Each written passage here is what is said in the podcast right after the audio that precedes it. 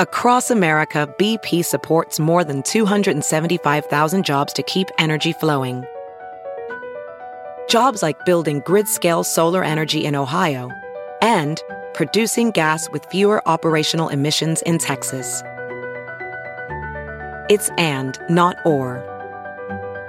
See what doing both means for energy nationwide at bp.com slash investing in America. Good morning, I'm Kelly Hoskins with your St. Louis area news powered by Bommarito Automotive. One man is dead after a shooting in North St. Louis. City police report around midnight, 29 year old Maurice Peters was found in an alley near his home in the 6200 block of Emma. He was shot multiple times. The killing is at least the 158th homicide of the year in St. Louis. Also, a bank robbery suspect keeping Saturday shoppers very alert.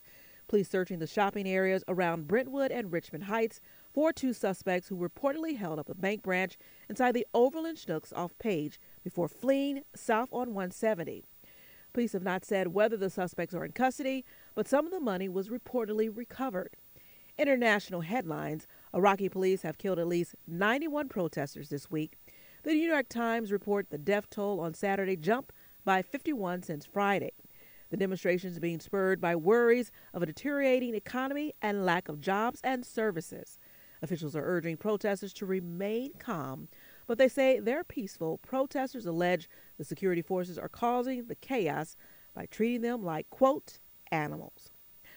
From the Fox 2 Weather Center, it will reach high is 71, mostly cloudy, best chance of scattered showers and storms across the southern part of the area in the afternoon. There will be a 30% chance of rain or rumble of thunder for the Cardinals game. From the Fox 2 Newsroom in St. Louis, I'm Kelly Hoskins. Have a great day.